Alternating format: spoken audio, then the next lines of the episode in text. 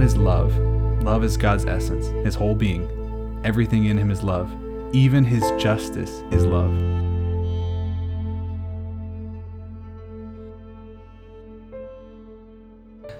Welcome to the podcast for Catholic education and Catholics seeking education. This is Going Forth.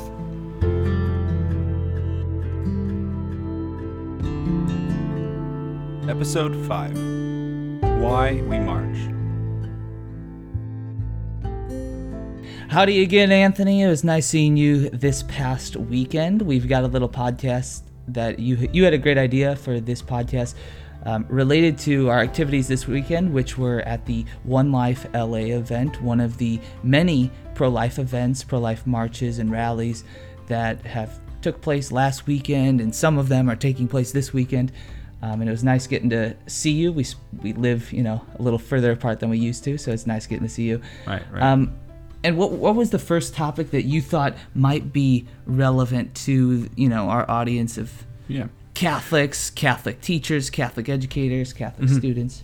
Yeah, well, when uh, this whole March for Life and Walk for Life uh, comes around every year, it, it always strikes me that there's a, a, a entire um, a whole lot of stuff to talk about, and we don't always have enough time to talk about it. And um, the night of the march, I think it was the, the Friday, there was there were a lot of news stations that were having um, people on to talk about why we march, and this hashtag was trending. I thought maybe we could talk about why we march. You and I, um, we could talk a bit about um, how powerful the walk and the March for Life really is for young Catholics and just for young people in general. And then maybe we could talk a little bit about how we can build a culture for life, um, as Pope John Paul II coined the phrase, to really build our culture to be oriented towards life. I think this is one of the biggest issues of our day. So I guess let's start off with a, question, and we can um, go back and forth and see what we think about this. So, what makes the walk for life or, or a march for life a unique experience? I mean, they happen in Chicago. They, they happen in uh, let's see, L.A., San Francisco, Washington D.C. I'm sure they have them in other countries. But what makes them such a unique experience for faith and the social life uh, of a Catholic student? For me, increasingly, the reason that I go back to these events is is to remind myself of the community that exists and of the the passion that exists. Um, it's it's uh, affirming and and uh, gives me a little confidence boost. I think to carry that message with me and to remain involved year round in different activities and ministries and discussions. Um, I, had, I had a student ask me at this past weekend, a former student that we met um, at the One Life LA event, and he said, "Do you think this event like changes people's minds?" And I don't know. I suppose I suppose I would have thought the same thing if I was if I was in high school, but I, I increasingly think it's it's not so much about I don't think that march, that four hour period is about changing minds during that time per se. But I, I do think it, it strengthens the people who go there. It gives them the resolve and the resiliency to um, to go back into their places of work and worship and study. And when these sensitive topics come up, they will have spent time praying, marching, reading, learning, um, kind of gathering the discipline necessary to engage in those conversations intelligently, compassionately, um, in a Christ-like way. So I I really find that the the marches are beneficial to me Mm-hmm. in that way. Yeah, well, and it was it's really interesting. It's 45 years, and so my parents when 45 fir- years since the since Roe v. Wade, we should Yeah, say. yeah, yeah, sorry, but yeah, 45 years since Roe v. Wade, and 45 years since the March for Life has been happening in D.C. I I think this is like the fourth or fifth one in, in L.A. But I started going when I was younger, and the first time I went, I was very anxious. I think like many of the students we encounter when we go on this, I was very anxious. Um, just to, what was I, what was I going to experience? What was going to happen?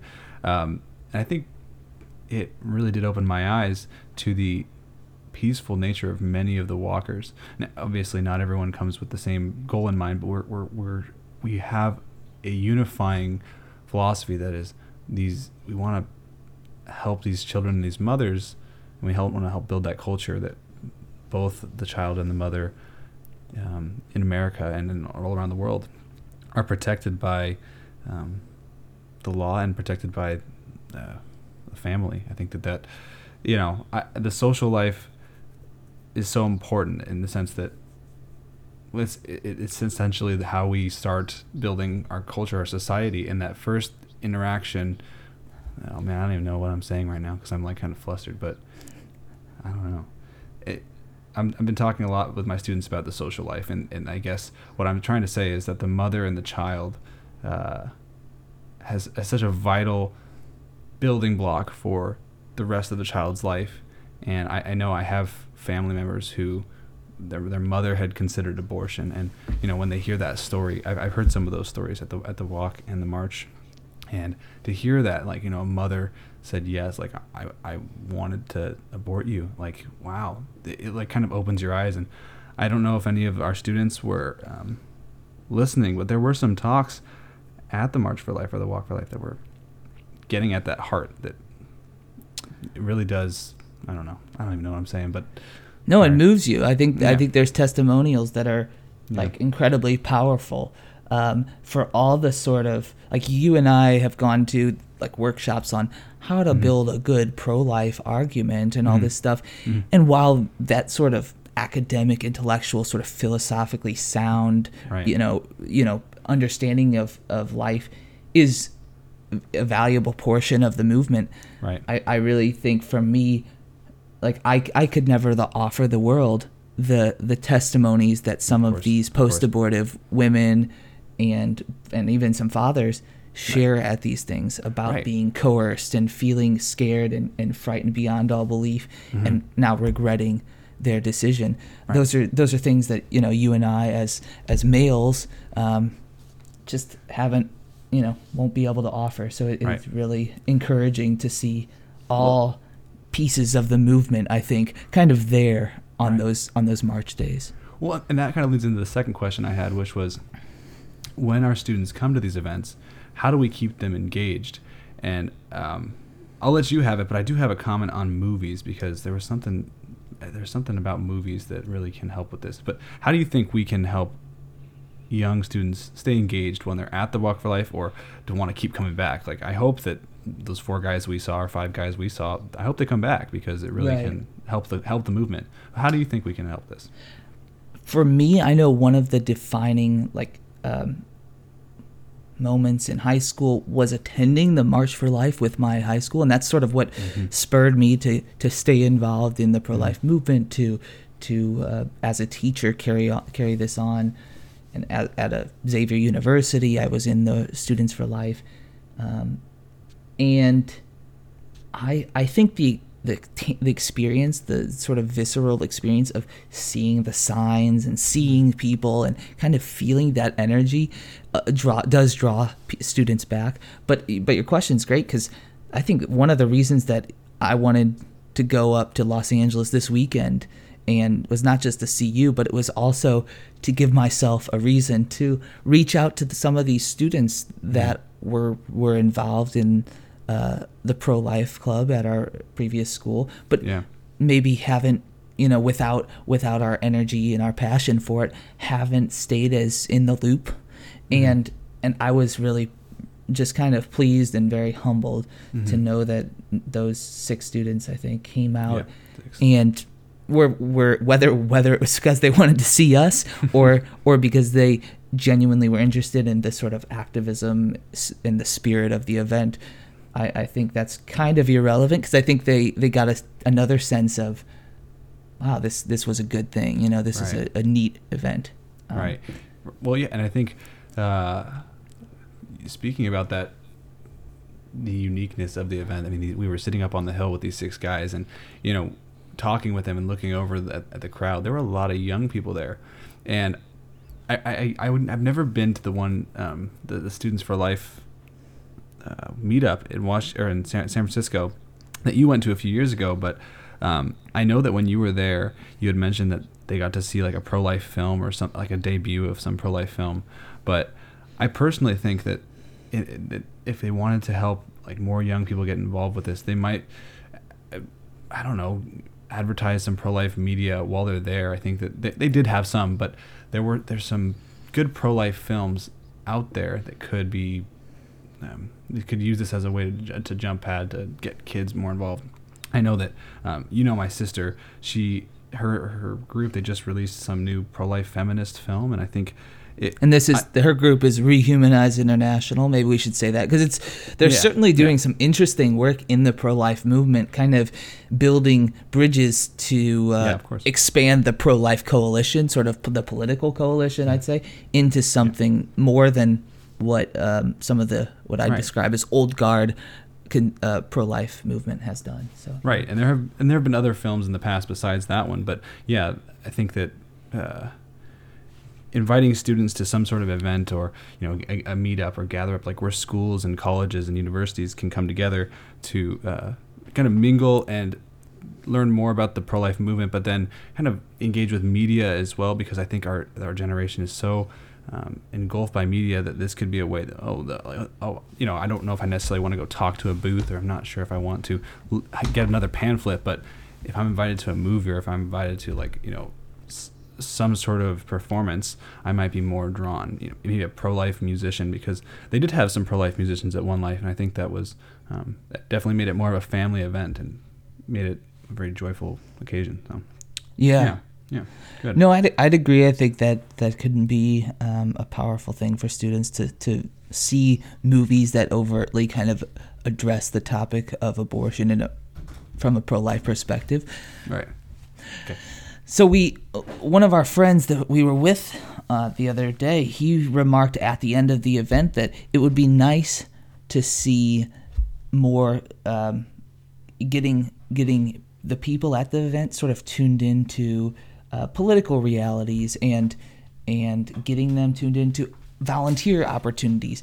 Mm-hmm. Why why don't we have you know sign up booths? Why don't we take people and and go around and say we're trying to get um, you know, 10 volunteers every single Thursday for the whole year at this maternity home or at this right. pro-life pregnancy center. Would you would you volunteer for you know this date in March or something? Right. And and it seems like that's I, I imagine that will take shape, but mm-hmm. I think some of the events are kind of young. Some of the mm-hmm. organizations are maybe not as connected or, or as savvy that right. way. But but hopefully right. those things will take shape because that's one more way that as teachers, as students, as parents, as as Catholics, I think we should be tuned we should be engaged in the the work of the pro life ministry as we say.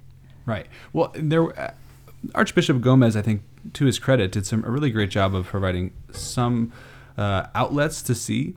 But I do agree that we had to go engage with them, and when I was walking by them, there I didn't feel like people were drawing me in to ask me like, "Hey, can you help? How can you help with the pro-life movement?" And, and I'm I'm not trying to bag on anyone. I think it's tough in general, but um, maybe you know they could have been walking around and, and, engaging with us more or they could have had more stuff on the on the stage.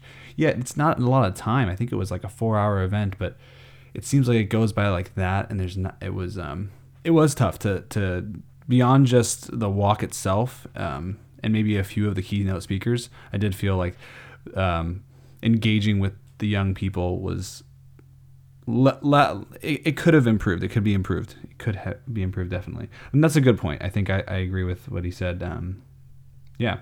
Um, so, but there, there, I don't want to downplay the mm-hmm. real activism and volunteer work that goes on at the yes. high school and college, um, college levels, because, I, like, there are university students who every, you know, weekend they go out to Planned Parenthoods and, and stand mm-hmm. outside as a as a visible witness to their yeah. testimony for life. And there are, you know, high school students that do service work, volunteering at pregnancy centers, even right. things like right. organizing baby clothes. Mm-hmm. Um, so so there's definitely those opportunities. I think it's just mm-hmm. a matter of feeding them to people who are committed enough to show up to these events every January 23rd or whenever they happen in a city near you. Right, right. Yeah, I guess let's move on real quick. Um, I don't know if I say that. Let Let's move on to our next topic, and, and I think this, I guess, pertains more to our schools um, and our communities. How can we, as Catholic school teachers and, and these students that are listening, how can we bring rituals and activities onto our campus that can reaffirm life. And even if we can't attend the walk for life or the march for life you know it's expensive. It's it's it's tough to schedule that time out.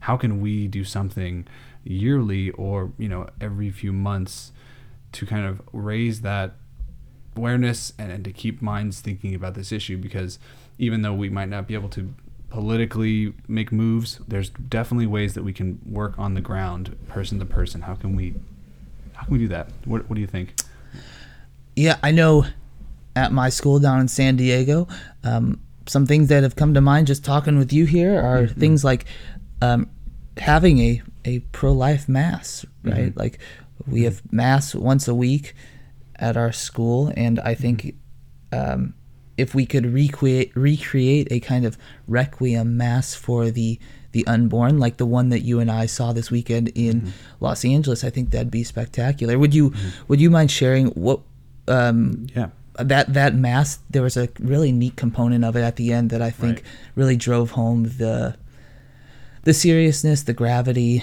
yeah. the, the loss that um, this that is all wrapped up in this issue.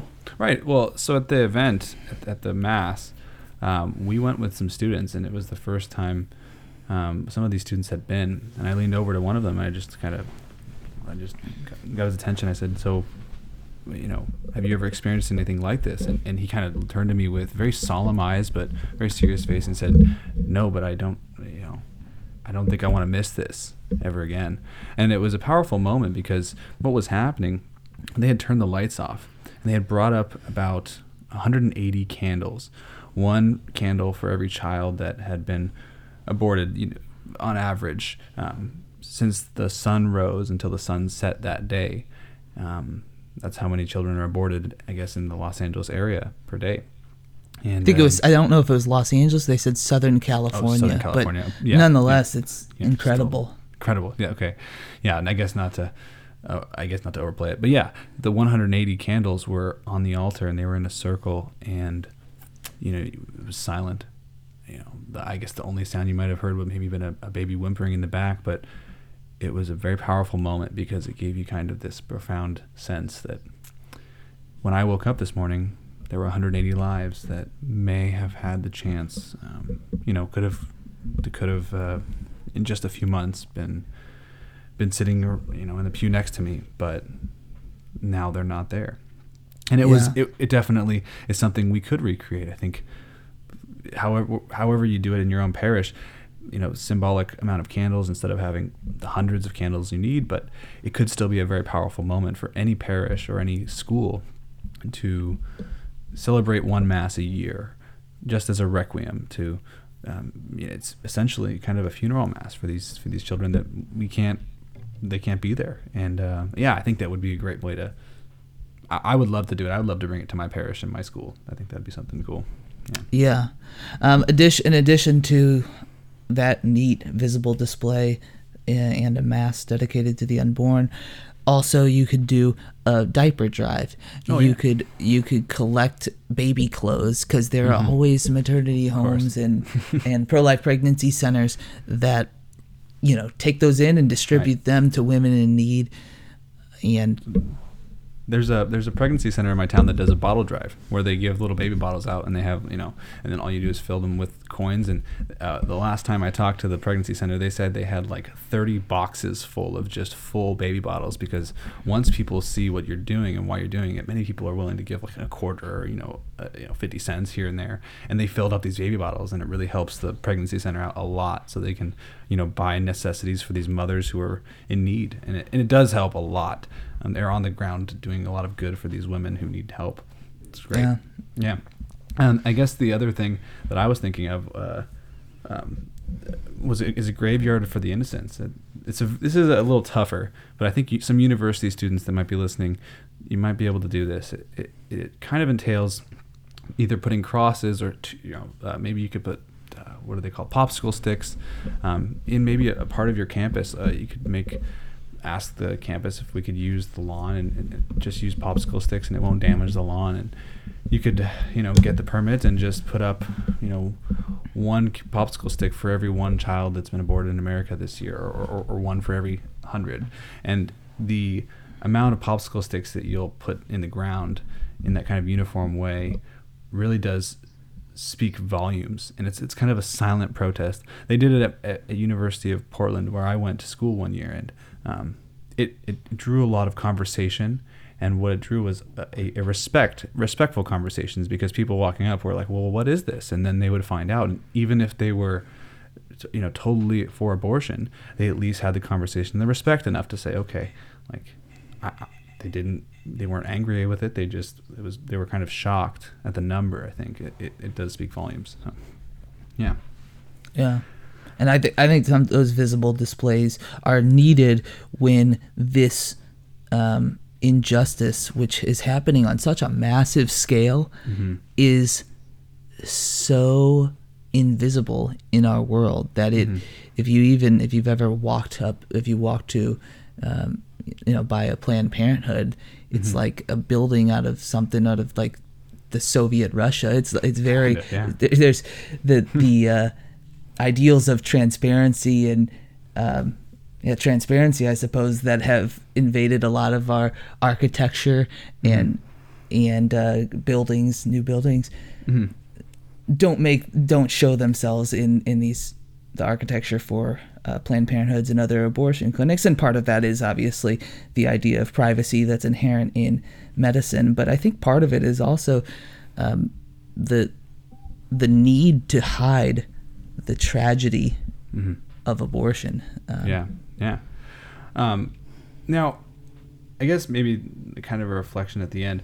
I, I think it might be wise that maybe we we chatted a little bit about why we personally are so devoted to this issue. Um, I guess I might get a little philosophical, but I, I think I, I want to share this because I think it frames the uh, conversation. Because even if you know if you've stayed with us for this, stuck with us for this long, and listened for this long, maybe you'll listen a little longer to know why I personally am, am so devoted to this. And maybe Mike, if you could share after that, I'd I'd love to hear why you are so devoted.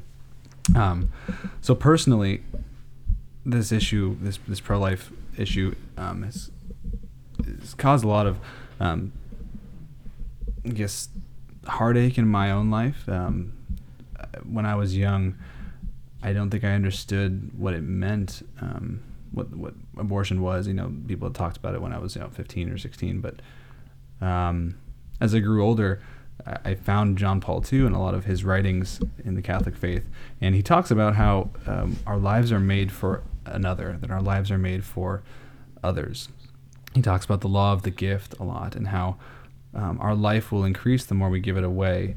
And I don't, yeah, I didn't get this for a long time. You know, you went to Jesuit high school, you went as well, and they talk about being men for others, talk about service a lot. And as I did it, as I was forced to do this service, I learned very quickly that truly by giving others giving somebody else part of my life my time my effort my sweat my you know hardships i was really giving away my life but filling it up so much more. And I, i'm not i don't have children yet and you know hoping that one day we'll be gifted with children but um, john paul ii talks about how children really take away our selfishness because they require us to really put our our efforts and our soul into them so that you know they can be happy. And you know I look back on my life and how much my parents you know they're frustrated what you know all the times I wake them up in the middle of the night and you know I, I puked in my bed one night and my dad comes in with like his you know he's like rubbing his eyes and he's frustrated and he's mad. Um, you know like what did you do? And I puked in my bed like all over. And I remember that night like my dad cleaned up my entire bed and then made my bed for me and I'm like, man, I'm thinking back on that now as I'm 26 years old. I'm like, gosh, that's what it means to give your life away. Like, that's part of it. that's a, st- stupid example, but I, it was um, something that I've started to appreciate. You know, that, that idea that we, when we help somebody else, we're truly becoming more human. Yeah, I think um, that all resonates with me and makes sense on my end as well. When you ask like why why I'm committed to this, it's I think you're you, you rightly I think you rightly connect this broad this broad broader idea which is that like like selfishness is not does not lead to hu- your own your own fulfillment right Mm-hmm. Yeah. it's kind of what you are one of the things you're getting at and I yeah, think yeah, you got it. Mhm. um, I think in my moments of greatest humility, in my moments of greatest gratitude, I have, I have um, noticed that people have have placed others or myself in particular my my good above theirs or they've sacrificed for me Yeah. um, none more than my mom um, but every every family member at different times and my Yeah. wife and teachers that I've had yeah. and that that principle I think applies very directly to this issue of Mm-hmm. abortion and uh, I don't want to in saying that I don't want to uh, sort of place some some insurmountable burden on Right. on the the mothers right Be, but Right. I, because I think there are there's a whole web of financial factors and social factors True. and pressures and strains yeah. that that make abortion a a you know an option uh, an option a reasonable option for for some women but not not a justifiable not a morally justifiable option Right. and and I think I think the the under my understanding of motherhood and my my tremendous appreciation for my own mom hmm I think is is in somewhere you know swimming around in my own thinking. Hmm like at the root of of why I I'm committed to this cause because I think you know that that experience of motherhood Right. so so perfectly embodies literally this idea of, of sacrifice for Mm-hmm. Right. for another in a way that's been influential not just to my life but literally to every single person who would ever Mm-hmm. come across this life that at some point someone made that that sort of conscious willed decision to to sacrifice for you so that's that's very powerful to me i Right. speaking of this i hmm I don't know. I don't. I don't have a, a great answer. I don't have like a a, It's- s- it's- a perfect answer. But I know Yeah. that the best essay I've ever read on hmm. why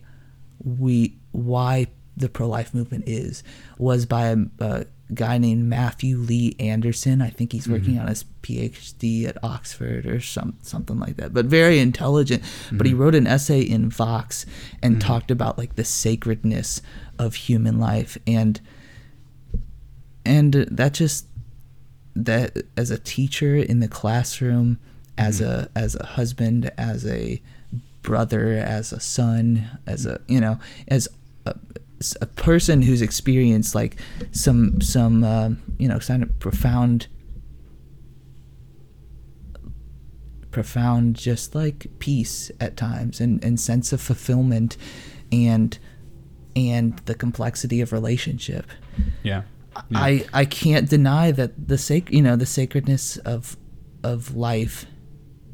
Um, yeah. and I yeah, it's it's tough. But the Matthew Lee Anderson in uh, it was an an essay in Vox Vox.com. I would highly recommend everyone go check it out. I mean, I could probably link that in the description. So Yeah. yeah. Um, I get actually. I wanted to share one thing. Um, you made me think of uh, an article I, I just read today because I'm teaching about justice in, in school, and justice oftentimes comes off as like this rule following thing, like a parent wagging their finger, like I've got to bring justice down. And even when talking about abortion, people say we need to have justice for the unborn, and I truly think we need to have justice for the mother, but that doesn't detach itself from the unborn. And here's why, because God, when He brings justice, it's so. It's, this is what Peter Kreeft says. But God is love. Love is God's essence, His whole being. everything in him is love. Even his justice is love. I'm going to combine that really quick with, and end quote, sorry, I'm going to combine that real quick with what John Paul II says about justice. He says, A person's rightful due, or their justice, is to be treated as an object of love, not as an object for use. And I think that ties in so clearly with this child mother thing that, you know, a, the child is, it needs their mother, it has no other option. And until that child is old enough to then return the love back to the mother, the mother is kind of the bearer of that love, and she has the this this just duty and responsibility and like kind of a gift to give that love to the child. And then Yeah. once that once that child's old enough, that justice will be repaid. That that love will hopefully be repaid. So and hopefully. and I think it just to be clear should Yeah. be said. So does the the boyfriend. So does yeah. the fiance. So does the the husband. You know, Yes. whoever the father is has that same Oh, same course. duty, that same sort of commitment, and um, because it takes two. And just as the the abortionist, just as the you know receptionist sitting at Mm-hmm. Yeah. Planned Parenthood, like like they they too are called to pr- provide justice that um, you know treats the each human as an object of love. And I, I just you shared that with me just before we did the podcast here, and I I love the quote. I love the idea of. I think the object of love is is so perfect because Mm-hmm. it helps me understand this issue. You know, Right. helps helps me think about abortion and and why I oppose it. But it but it also helps me think about like those moments where you get frustrated with. you know a friend or a, a dad or you know Yeah, or whoever it, it helps you really understand like was i or helps you think better was i treating Just. this person as an object of love even in my if i was frustrated with them did i respond to them as an object of love or did i Mm-hmm. respond to them as an object of use of course. um, And- so and- that's that's yeah. great thanks And- for sharing that quote No, and of course, and, and even Aquinas and uh, Bishop Barron quotes this all the time. But if we understand what love means, it even unlocks it further. Love is to will the good of the other as other, and it's the same same concept. And so I think we can we can leave our audience, I guess, with that. But um, it was wonderful to talk about this, Mike, and, and good to see you again last weekend. Um, why don't why don't we end with prayer and uh, let's ask Our Lady today because I was just thinking about death a lot lately because we've had some friends die, and um, if you listen to this prayer at the end of it, we're asking Mary to be with us now until the hour of our death, and I think let's ask her to be with those children as well, the children we've been praying for, um, and the mothers as well in their lives. So if you'd like to lead us go for it of course, in the name of the Father, and the Son, and of the Holy Spirit. Amen. Hail Mary, full of grace, the Lord is with thee. Blessed art thou amongst women, and blessed is the fruit of thy womb, Jesus. Holy Mary, Mother of God, pray for us sinners, now and at the hour of our death. Amen. In the name of the Father, and the Son, and the Holy Spirit. Amen. I think this was probably the most succinct podcast we've done so far. thanks, thanks, Mike. Good work. yeah Thanks for listening once again. If you'd like to get involved in the conversation with Michael and I, go ahead and send us an email at goingforthpodcast at gmail.com.